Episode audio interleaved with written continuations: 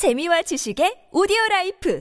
팟빵 안녕하세요. 군사돋보기입니다. 불과 얼마 전에 크림반도의 공군 비행장을 우크라이나군이 초토화시켜 러시아군의 전력을 크게 약화시켰다는 보도를 말씀드린 바 있었는데요. 그런데 그로부터 얼마나 되었다고 또 다른 그바르데이스코 러시아 공군기지가 우크라이나군의 공격에 의해 또다시 초토화되는 일이 일어났다고 합니다. 이 공군기지에서의 폭발도 지난번 사키 공군기지의 피해에 비해 그리 큰 차이가 나지 않으며 이곳에는 28대의 러시아군 전술기를 비롯해 투폴레프 22 M3 백파이어 폭격기들마저 배치되는 지역임을 감안할 때 어쩌면 지난번보다 더 큰 타격을 러시아 공군에 안겨줬을 가능성도 있습니다. 이처럼 헤르손과 크림반도에서 예상치 못했던 막대한 피해가 갈수록 많아지자 조급해졌는지 최근 동부 돈바스 지역에 남아있는 나머지 러시아군 전력이 시선을 끌려는 듯 공세를 시도했는데요. 그러나 의미 있는 전과를 거두는 곳이 거의 없는데 그 결정적인 이유가 러시아의 불법 용병 집단 바그너 그룹과 관계가 있다는 것이 드러났습니다. 도네츠크 반군과 루안스크 반군은 이 바그너 그룹과 무력 충돌을 일으키며 더 이상 러시아를 위해 싸우지 않겠다고 선언하기까지 했다는데 무슨 일이 벌어지고 있는 걸까요? 전문가는 아니지만 해당 분야의 정보를 조사 정리했습니다. 본의 아니게 틀린 부분이 있을 수 있다는 점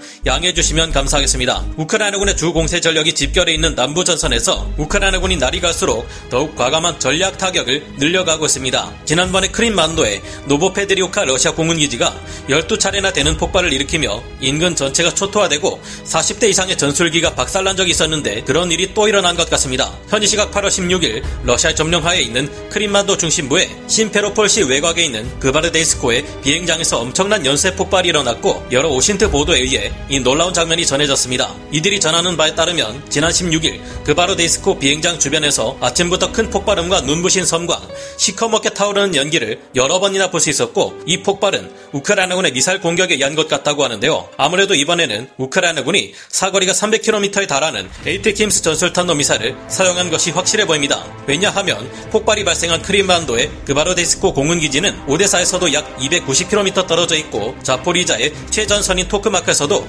약 270km 떨어진 거리에 있기 때문입니다. 이 그바르데이스코 공군기지는 개전 이전에만 해도 우크라이나 해군 항공대가 사용하던 곳이었지만 전쟁이 발발한 후 러시아군의 남부 군관구 예하 제27 혼성 항공사단 예하의 제37 혼성 항공연대 그리고 흑해함대 예하의 제2 근위 해안 미사일 항공사단 사령부가 강탈해 사용해 왔습니다. 제37 혼성 항공연대 예하에는 한 개 공격 비행대를 두고 있었는데 여기에는 소24M 공격기 12대가 배치되어 있었다고 합니다. 그리고 한 개 전술 공격 비행대를 두고 있었는데 여기에는 소25M 공격기 16대가 배치되어 있었다고 하는데요. 그런데 여기에는 그 외에도 투폴레프 22 M3 백파이어 폭격기가 수시로 배치되고 있었기에 만약 이 모두가 이번 그바르데이스코 공군기지 공격으로 파괴되었다면 러시아 공군은 그야말로 엄청난 손실을 입은 셈인데요. 그 규모가 지난번 노보페드리오카의 사키 공군 기지가 파괴되었을 때 흑해함대 제 43 해군 공격기 연대가 초토화되었을 당시와도 비견될 정도로 대규모입니다. 현재는 이번 공군 기지 타격에 의한 피해가 정확히 어느 정도인지 파악되지 않고 있지만 여러 OSINT 정보통들이 조만간 이를 파악해 전할 것으로 보이는데요. 이에 비해 러시아군과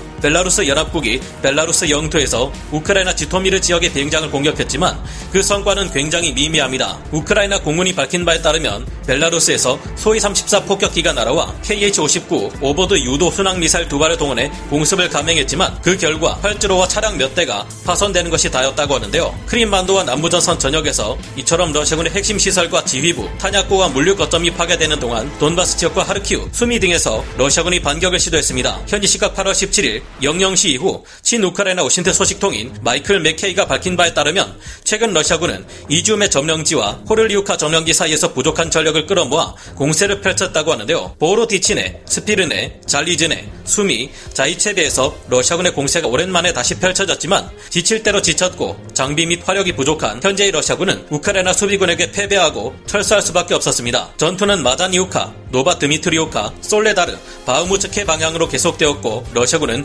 브라지키우카, 벨리카 코미슈바카, 디브리우네, 비르노필리아, 마자니우카, 미콜라이우카, 슬로비안스크, 크라마토르스크, 스피르네, 베르크노 카만스케, 이바노 다리우카, 크리호리우카, 즈바니우카, 바우무트, 솔레다르, 자이체베, 빌로호리우카, 마요르스크에 포격을 가했으며 솔레달에 공습을 가했는데요. 뿐만 아니라 도네츠크 국제공항 북쪽에서도 러시아군은 오피트네 지역에서 공격을 시도하고 있으며 전투를 계속하고 있는 중입니다. 아우디우카, 마린카, 니우요르크, 올렉산드로필, 피스키, 오데인, 오피트네, 네벨스케 근처에서는 러시아군 전차의 공격과 포격이 쏟아지기도 했습니다. 하르키우 지역 북쪽에서도 러시아군의 공세가 있었는데 오드노로비우카, 소스니우카, 두반카, 데멘티우카, 피토민크, 루스카 로조바, 체르카스키 티슈키, 루스키 티슈키, 페트리우카, 베르크니 살티우 등에 러시아군의 포격이 있었다고 합니다. 현재 러시아군은 전체 120개 대대 전술단 중 50%가 넘는 66개 대대 전술단을 남부 전선에 투입한 상태지만 이들에 대한 보급망이 전부 끊어져 버린 상태입니다. 게다가 갈수록 우크라이나군이 장거리 타격 수단을 이용해 러시아군의 피해가 더 큰 지역을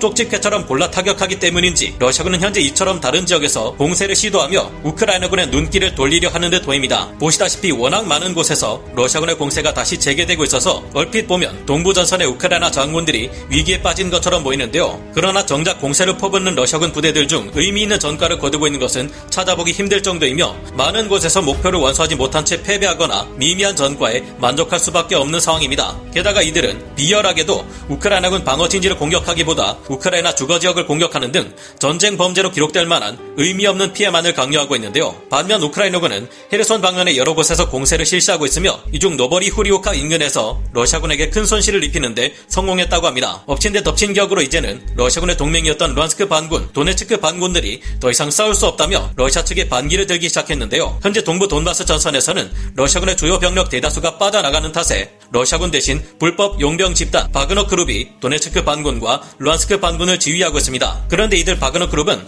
두 지역의 돈바스 반군들에게 이른바 우라 돌격으로 불리는 의미 없는 공격을 강요해 엄청난 희생자를 발생시키고 있어 문제가 되고 있는데요. 현지 시각 8월 16일 여러 OSINT 소식통들이 전하는 바에 따르면 바그너 그룹의 폭력적인 통제에 맞선 루안스크 인민공화국 제2군단이 집단 항명 사태를 벌여 두 집단 사이에 큰 충돌이 벌어졌다고 합니다. 최근 바그너 그룹은 도네츠크주의 바우무트 지역과 리만 전선 모두에서 루안스크 반군들을 무모하게 동원하며 희생을 강요하고 있는데 이들에 대한 불만이 쌓일 대로 쌓인 루안스크군 제2군단 제2740 대대 전술단은 전투 거부를 선언했다고 합니다. 그들은 우리의 전쟁은 우리의 군대가 루안스크와 도네츠크의 경계선에 달하는 지난 7월 3일부로 끝이 났다. 우리는 더 이상 러시아인과 도네츠크를 위해 싸우고 싶지 않다라고 선언했습니다. 이들의 말에 따르면 그동안 바그너 그룹은 이들 루안스크 반군을 작전 영역도 아닌 데다 도저히 이길 수 없는 전투에 총알바디로 밀어넣으며 희생을 강요했다고 하는데요. 현재 바그너 그룹은 개전 이전보다 훨씬 더 비대한 규모를 가지게 되었는데 이들 중 많은 이들이 원래 교도소의 강력 범죄자들이었다고 합니다. 이들은 사면해 주는 것을 대가로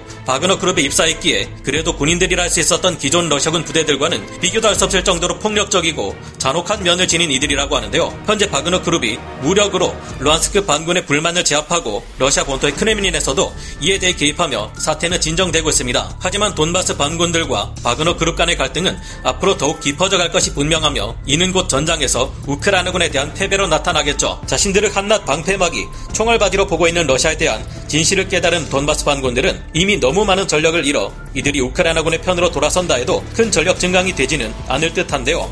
그러나 내부의 불만으로 인해 무너지고 있는 돈바스 지역의 러시아군은 전쟁의 승리에 전혀 도움이 되지 못하고 우크라이나군의 헤르손과 크림만도 모두를 탈환하는 동안 러시아군의 힘을 더욱 깎아내리게 될 듯합니다. 이런 상황에 힘입어 남부 전선의 우크라이나군 공세가 더욱 탄력을 받고 머지않아 우크라이나 전역에 러시아군이 마치 도미노처럼 순식간에 무너져 내리기를 기대해 봅니다. 오늘 군사 돋보기 여기서 마치고요. 다음 시간에 다시 돌아오겠습니다. 감사합니다. 영상을 재밌게 보셨다면 구독, 좋아요, 알림 설정 부탁드리겠습니다.